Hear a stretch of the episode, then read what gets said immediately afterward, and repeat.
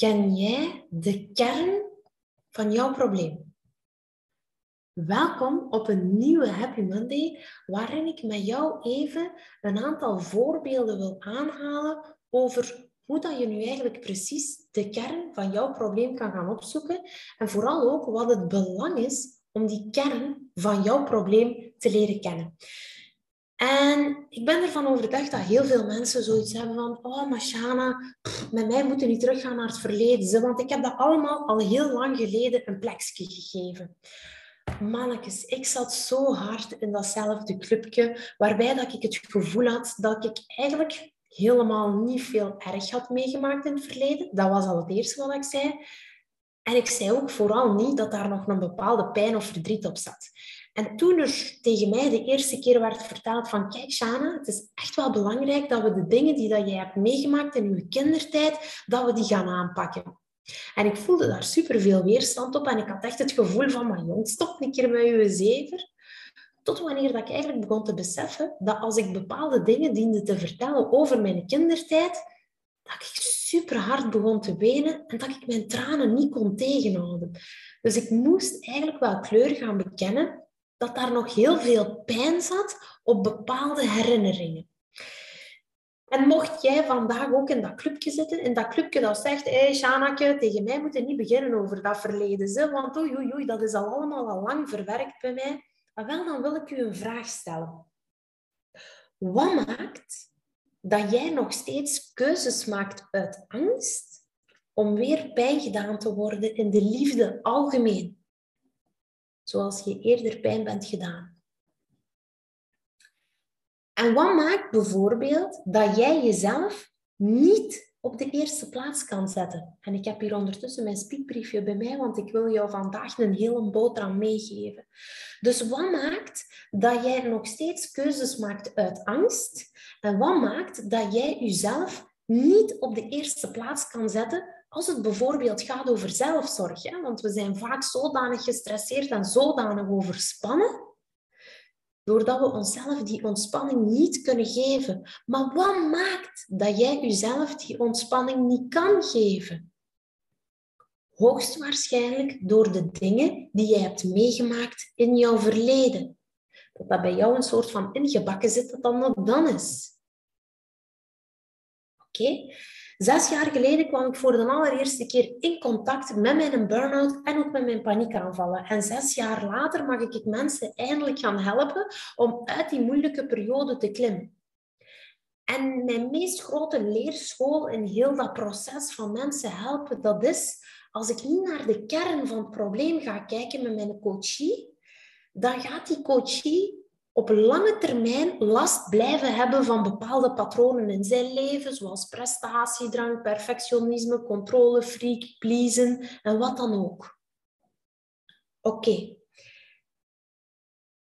Wat ik ook geleerd heb in die zes jaar tijd, is dat een burn-out, dat kan de mooiste groeipijn zijn in je leven. En nu kan het wel zijn dat je zegt, Shana, wat zegt jij nu? Hallo, de mooiste groeipijn uit mijn leven ben hier wel aan het sterven. Hè? Jij wil niet weten wat voor verschrikkelijke dagen en wat voor verschrikkelijke nachten dat ik achter de rug heb. En ik weet het. Die burn-out zelf, die periode, dat je voelt dat het niet meer gaat. Die periode dat je huisdokter zegt, je hebt een burn-out. Die periode dat je die eerste dagen, die eerste weken thuis zit, die zijn inderdaad verschrikkelijk. En die wens ik mijn grootste vijand zelfs niet toe.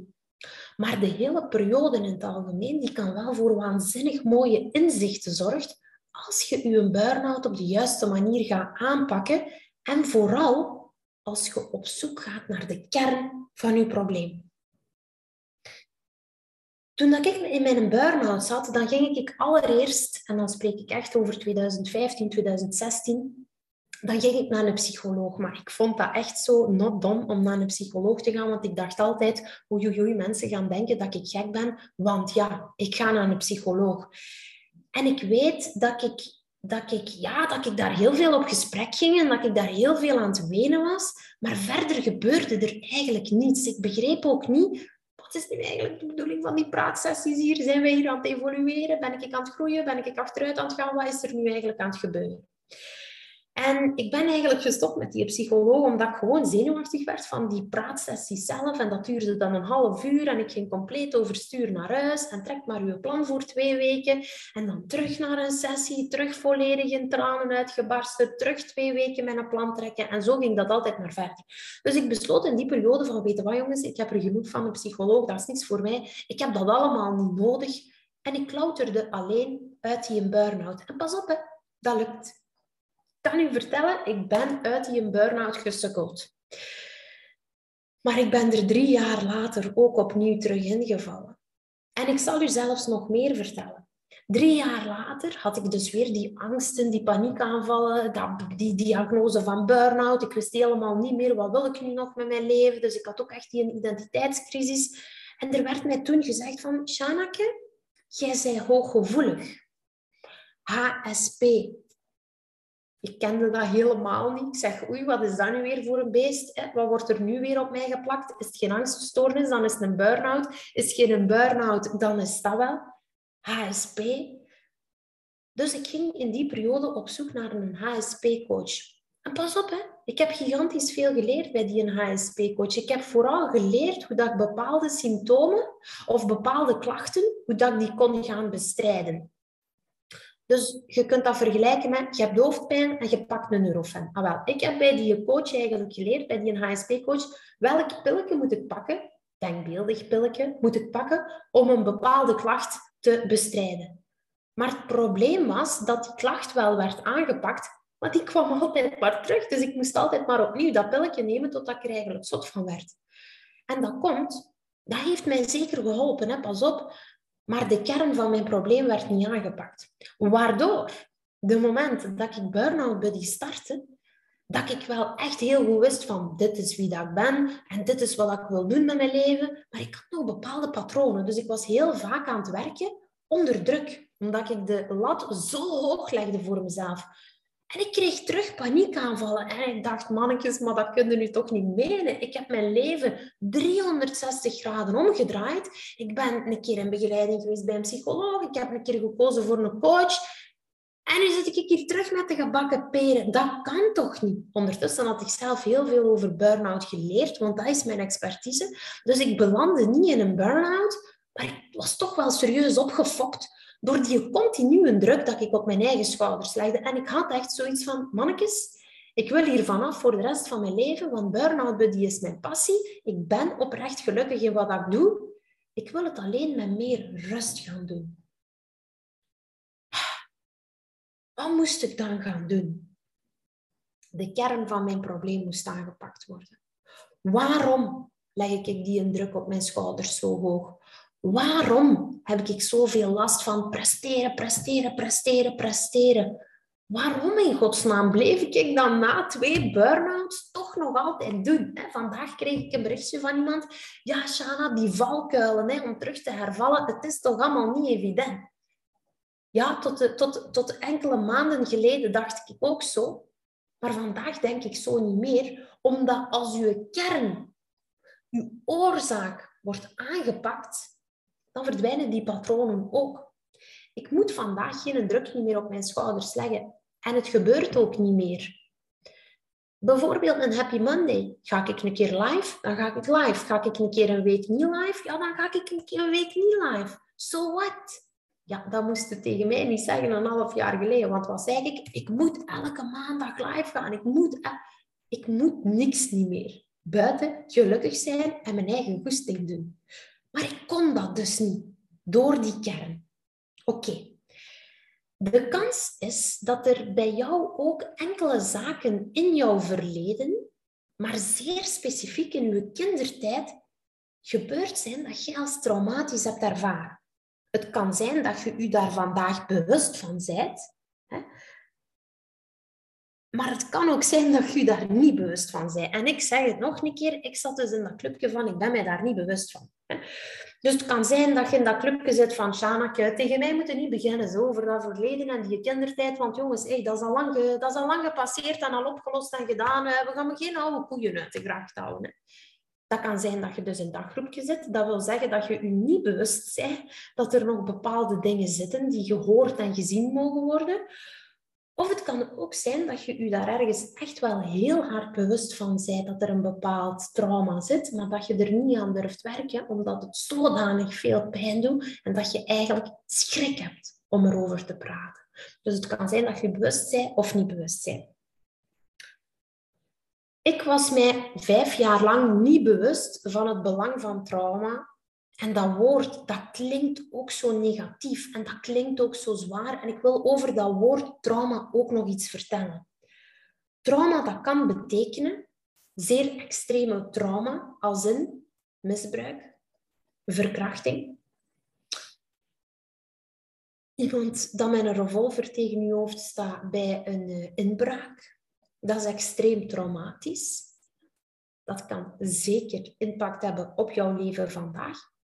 Maar het kan ook minder extreem zijn. Trauma, dat klinkt heel zwaar, maar dat woord is niet altijd zo zwaar als dat het lijkt. Want wat kan trauma nog zijn? Dat kan ook zijn dat je ouders ooit gescheiden zijn en dat jij dat nooit verwerkt hebt. En dat dat dus voor jou als traumatisch is achtergebleven. Het kan ook zijn dat jij als kind gepest bent. En dat dat is blijven plakken. En dat dat een invloed heeft op je leven vandaag.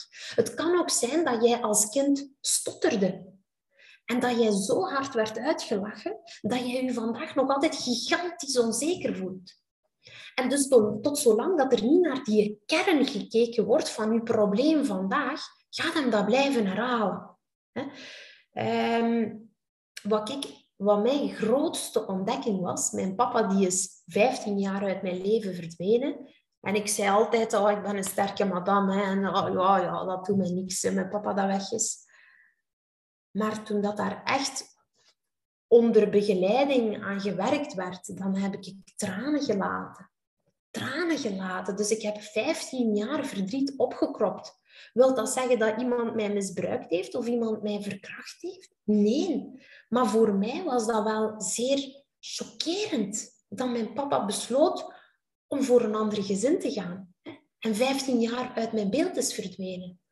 Dus Misschien heb je wel het gevoel dat je zegt, ah, Shana, moet ik nu echt naar mijn kindertijd teruggaan en moet ik daar nu echt over babbelen en nee, zeggen, ik heb het al genoeg aan mijn hoofd dat ik dat er ook nog moet bijpakken.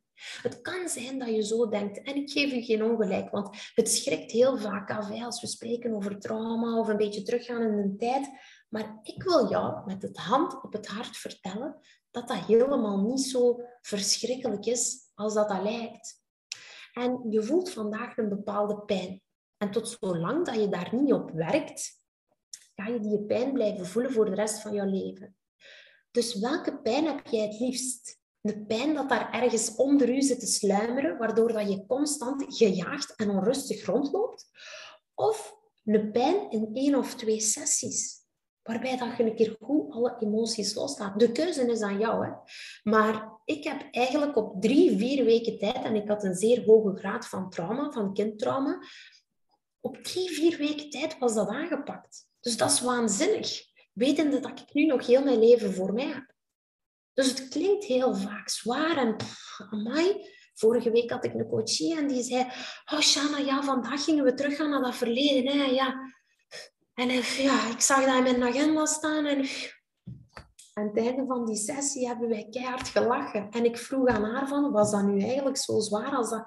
Ze zegt, Shana, ik ben opgelucht opgelucht. Dat wilde jij niet weten. En dat is inderdaad wat het doet. Het gaat heel vaak voor opluchting zorgen. Alsof dat er 100 kilo van je schouders is gevallen omdat je het niet meer zelf hoeft mee te dragen. Om u inzicht te geven dat de dingen die gebeurd zijn in het verleden wel degelijk belangrijk zijn, wil ik eigenlijk een aantal verhalen vertellen van mijn eigen coaches en wat zij mij ooit in vertrouwen verteld hebben. Uiteraard ga ik met fictieve namen werken. Dat is Carmenneke en Sarake. Twee mensen die dat totaal niet met mij in een traject zitten. Maar ik wil toch de situatie of de namen gebruiken om jou inzicht te geven in hoe dat die mensen hun leven eens kunnen gaan veranderen.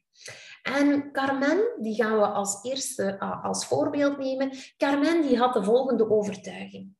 Shana, ik wil geen presentaties geven voor andere mensen. Hè? Nee, nee, nee, nee, nee. Dat is niet mijn manier van werken en ik voel mij daar absoluut niet goed bij. Ja, en Shana, als ik dan een presentatie moet geven, dan ben ik echt bang om een vraag te krijgen. Ja, en als ik dan niet direct het juiste antwoord ga kunnen geven op die vraag, ja, dan gaan ze mij verschrikkelijk vinden. Hè? Dan ga ik zodanig gefaald hebben. Oké, interessante overtuigingen dat daar bij Carmen aan het spelen waren. Carmen die was er dus zodanig van overtuigd dat een presentatie geven haar ding niet was, dat ze dat echt is gaan geloven en dat ze uiteindelijk nooit van haar leven nog presentaties wou geven. Dus met andere woorden, dat belemmert haar op professioneel niveau om toekomst uit te bouwen. En ik ben dat gaan onderzoeken. Ik ben dat gaan onderzoeken. Oké, wat heeft Carmen allemaal meegemaakt als kind? Carmen die deed regelmatig optredens, zangen, eh, voor te zingen. En eh, die haar ouders die kwamen nooit kijken. Haar papa al helemaal niet. En haar mama ene keer gekomen, twee keer gekomen. En dan spreken we over een absolute maximum. Dus Carmen die heeft zich constant onbelangrijk gevoeld maar ook ongehoord en ongeliefd. En wat heeft een kind nodig? Een kind heeft aandacht en liefde nodig. Maar als er iemand nooit naar u komt kijken, dan begin jij na de duur tegen jezelf te vertellen hoe onbelangrijk dat jij bent. Toen Carmen haar plechtige communie deed, ik denk dat dat iets rond 12 jaar is, dan gaven haar ouders een mega groot feest. En dat was allemaal voor Carmen haar communiefeest. Nu moeten weten op dat communiefeest was geen enkel kind te bespeuren. Dat waren allemaal volwassenen. Maar allez, dat was toch een feest voor iemand van 12 jaar. Horen daar dan geen 12-jarigen bij te zijn of rond die leeftijd? Ja. Maar haar ouders zagen dat als hun moment en niet als haar moment. En als ik haar dan vroeg van, als je terugdenkt aan die periode, wat voelt je dan? Ze zegt, Shana, ik voelde mij zo alleen en zo verdrietig. En met het te vertellen, krijg ik letterlijk kippenvel. Want een kind dat ook daar weer die aandacht en die liefde niet krijgt en dat het allemaal voor de ouders is en niet, niet voor haar, dat komt gigantisch binnen. En dat heeft een impact op je leven als volwassen mens ook. Dus ondanks het feit dat Carmen zo jong was, zij is niet bewust bezig met kernoorzaken en wat dan ook. Maar zij heeft wel gevoeld hoe het is om zich alleen te voelen.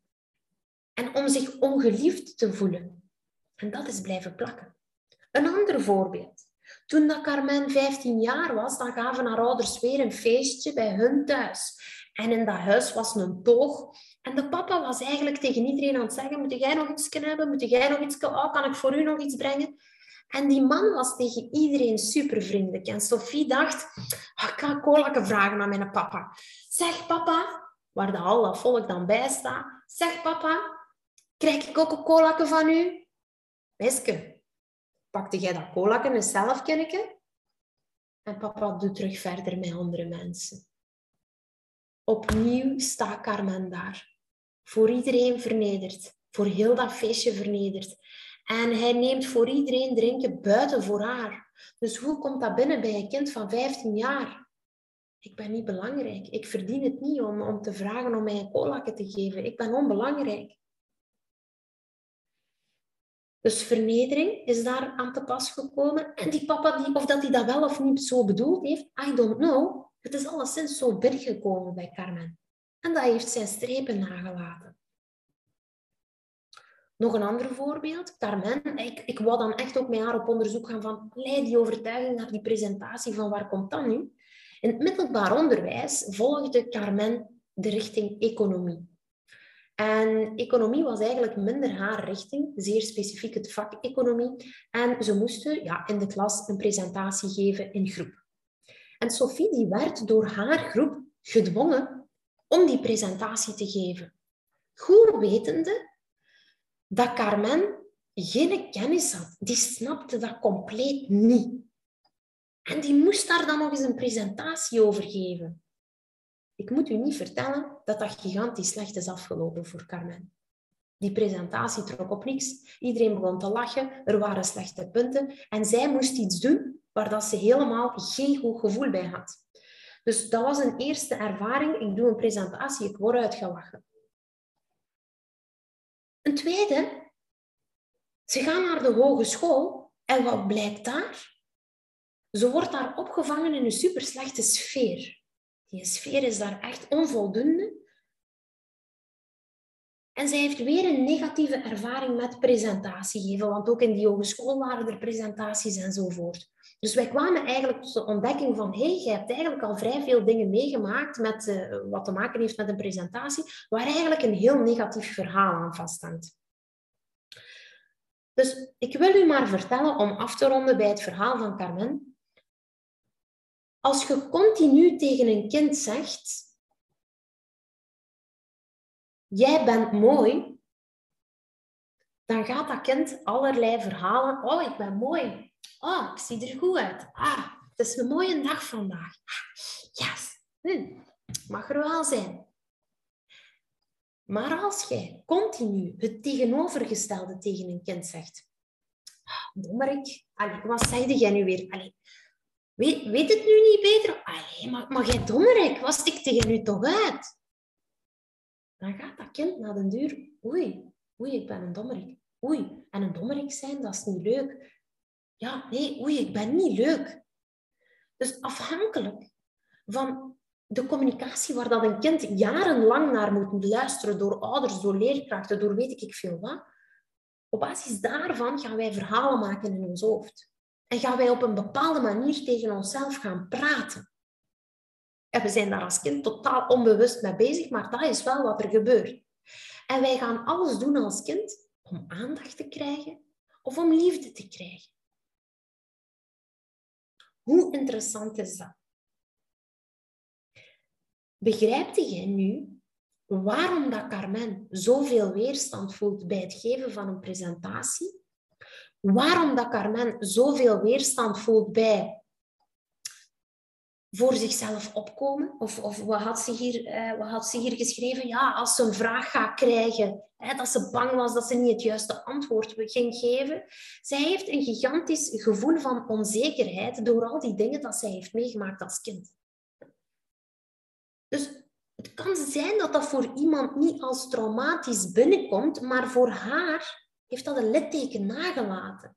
En dan is het de bedoeling dat we op die situatie gaan werken om dat compleet los te laten en om je patronen daarvan los te koppelen. Maar goed, dat zou een andere Happy Monday zijn of een andere training. Hier wil ik het echt hebben over het belang van die kernoorzaken. En ik ga nog één voorbeeld geven van coachie Sarah. En zij zei het volgende. Het is nooit goed genoeg. Wat ik ook doe, het is nooit goed genoeg. Het zal altijd wel iets zijn. Oké, wat is Sarah tegengekomen als kind? Als kind was zij de oudste van de drie. Haar papa die was heel vaak dronken met alle gevolgen van dien als papa dronken thuis kwam. En dus die man werd letterlijk agressief.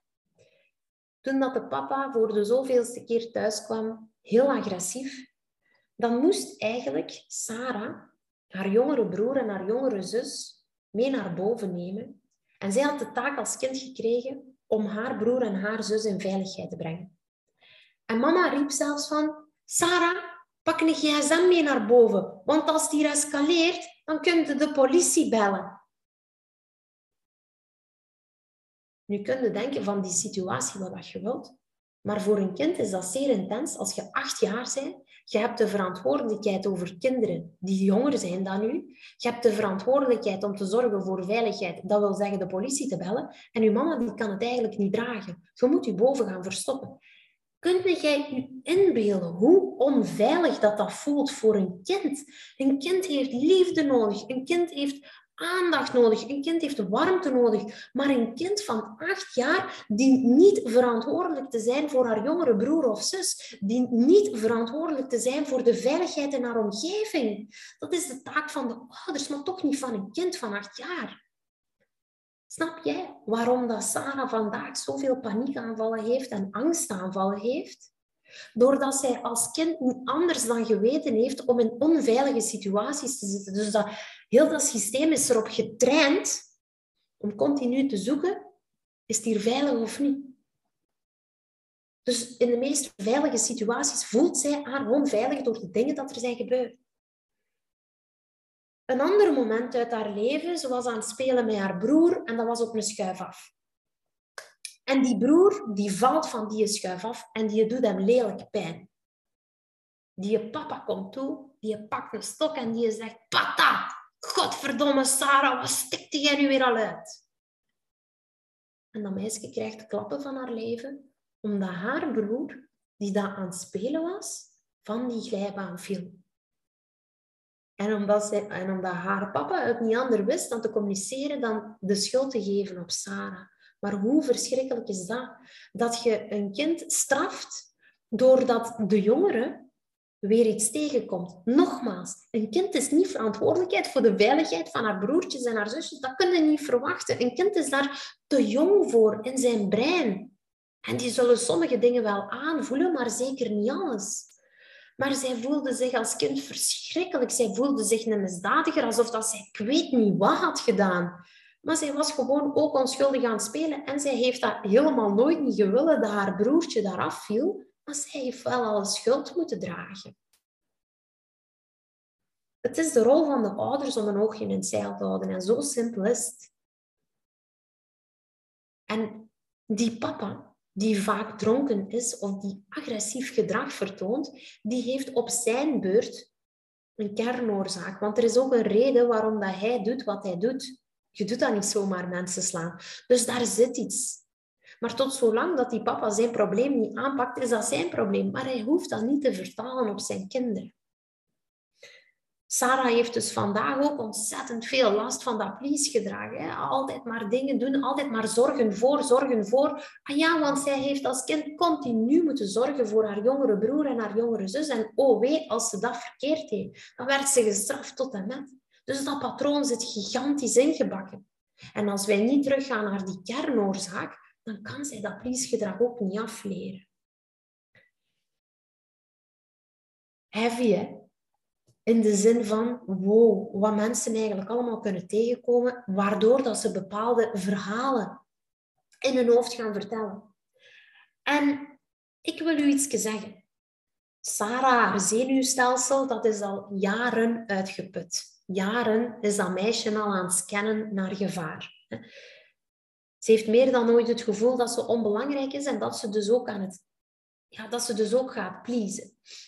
We kunnen dat nu aanpakken maar weet dat dat, dat dat niet over één dag ijs gaat. Als jij denkt dat jij je leven kunt veranderen door één of twee sessies te praten over je kindertijd, dan zijn je gewoon verkeerd. En sorry dat ik dat hier nu zo even uitspreek, maar dat is mijn ervaring in zes jaar tijd. En dat is ook de realiteit. Dus als jij denkt dat je dingen gaat veranderen in je leven door niets te doen, dan ga ik je nu vertellen dat dat niet gaat gebeuren. Dat je het mis hebt. En dus dat is wat er ook met mij is gebeurd. Hè? Want we hebben het nog niet gehad over mijn kernoorzaken. Die zijn er zeker en vast ook. Maar die werden in die vijf jaar tijd van die burn-outs en die paniekaanvallen, die werden niet aangepakt. Shanake werkt wat minder, doe wat minder uren, doe wat meer work-life balance, doe dus een keer een meditatie tussendoor, eet wat gezonder, beweegt. Ja, ja, ja, ja, ga ik allemaal doen. En ik deed dat ook allemaal. Hè? Maar mijn problemen bleven terugkomen. Die bleven terugkomen. En dat was doordat mijn kern nu was aangepakt. Wat ik niet wist, is dat emoties, dingen dat wij hè, voelen doorheen onze kinderjaren, hè, we bouwen emoties op. Dus Carmen en Sarah, die voelden zich onbelangrijk, die voelden zich onveilig, die waren heel bang. En dat zijn allemaal emoties, negatieve emoties, jammer genoeg. Die voelden verdriet, die voelden boosheid. En als die emoties niet worden aangepakt, hè, dan komt dat als een boemerang terug in je gezicht. En ik ben daar zo van verschoten. Dus als ik nu vandaag terugkijk naar mijn kindertijd, daar zit niets van pijn op. En dat is super cool. Maar dat was vroeger wel zo. Vandaag is dat niet meer. En dat is eigenlijk de kunst. Dat je naar herinneringen kunt gaan kijken zonder dat je dan nog iets doet. En dan zet je ook van al die patronen af. Dus wat ik wil vertellen in verband met die emoties, dat is tot zolang dat jij emoties altijd maar in een pot gaat duwen, blijft dat dekseltje trillen. En daarom dat je soms zo van die momenten hebt dat je zegt, wat is dat hier met mij? Oeh, nu ben ik heel moe of nu gaat mij allemaal niet. Die emoties. Maar als je deksel eraf neemt en die emoties mogen een keer goed roepen of een keer goed wenen of wat dat er dan ook zit van emotie, als die gehoord worden, gezien worden, gevoeld worden en ze zijn weg, dan is je potje leven en leeg en dan gaat er rust zijn in je systeem. Zo eenvoudig is het eigenlijk. Maar het vraagt investering in jezelf. Hè, jongens? Dit gebeurt niet van zichzelf. Tot zover de Happy Monday over kernoorzaken. Ik heb er echt wel mijn tijd voor genomen, omdat ik dan een heel belangrijke vind, een essentie vind. Elke burn-out heeft zijn oorzaak, maar ook elke angststoornis heeft zijn oorzaak. Ook elke depressie heeft zijn oorzaak. Alles begint eigenlijk bij te gaan kijken naar die oorzaak. En sinds deze maand heb ik besloten om iets compleets nieuws te doen. Je kan vanaf nu kans maken op een Change Your Life call. Verander jouw leven momentje met mij persoonlijk. Change Your Life. Waarom? Uh, heb ik dat bedacht om, om, om daar twee plekjes in vrij te geven per maand. Wel, het is mijn missie om ambitieuze jongvolwassen vrouwen te helpen met het creëren van een constant gevoel van innerlijke rust, energie en zelfvertrouwen. Ik vind het persoonlijk heel belangrijk om jonge vrouwen de kans te geven om heel hun leven dat voor zich ligt nog te grijpen. Maar ik vind het ook heel tof om steeds op de hoogte te blijven van wat er zeer specifiek met jou speelt. Vandaar dat ik het ook heel leuk vind om persoonlijk in dialoog te gaan met mensen die me volgen. Natuurlijk kan ik niet met iedereen persoonlijk in contact komen. Dat zou mijn agenda niet toelaten. En daarnaast heb ik natuurlijk ook nog mijn trajecten lopen. Dus ik besloot om twee keer per maand een Change Your Life Call gratis weg te geven. En jij kan die winnen als jij dat wilt. De bekendmaking zal altijd plaatsvinden op de 15e van de maand en op de 30ste of de 31ste van de maand. Dus twee keer per maand kun je kans maken op zo'n Change Your Life call. Dus morgen zijn we de 15e, kan ik iemand bekendmaken en dan het einde van de maand maak ik nog een winnaar bekend. Indien dat jij geselecteerd bent voor zo'n Change Your Life call, dan neem ik ook effectief persoonlijk contact op om een datum te prikken en een uur te prikken. En indien dat jij niet geselecteerd bent, ga jij ook een bericht krijgen. Nu, tijdens een Change Your Life call gaan we samen kijken wat dat jouw behoefte is, waar dat jij pijn hebt en of ik wel de juiste persoon ben voor jou. Want dat is niet altijd zo. Ben ik niet de juiste persoon, dan ga ik ook met veel liefde doorverwijzen. In die Change Your Life call, of dat wij dan gaan samenwerken of niet, het is sowieso volledig vrijblijvend en gratis, maar in die call ga ik u ook wel concrete tips meegeven omtrent het probleem dat jij vandaag ervaart. Dus ik zou zeggen, ga naar mijn website www.burnoutbuddy.be. Daar kan je klikken op de pagina It's Time to Fly en daar kan je kwalificeren. Dus daar kan je een vragenronde invullen met enkele algemene vragen en als jij dan een van die uh, twee gelukkige vrouwen bent per maand voor die gratis call, dan zal je het zeker te horen krijgen. Ik hoor jou heel graag terug volgende week op een nieuwe Happy Monday. Je kan me steeds volgen op Facebook, Instagram, een podcast op Spotify en iTunes en ook op YouTube onder de naam Burnout Buddy Sha. Tot volgende week!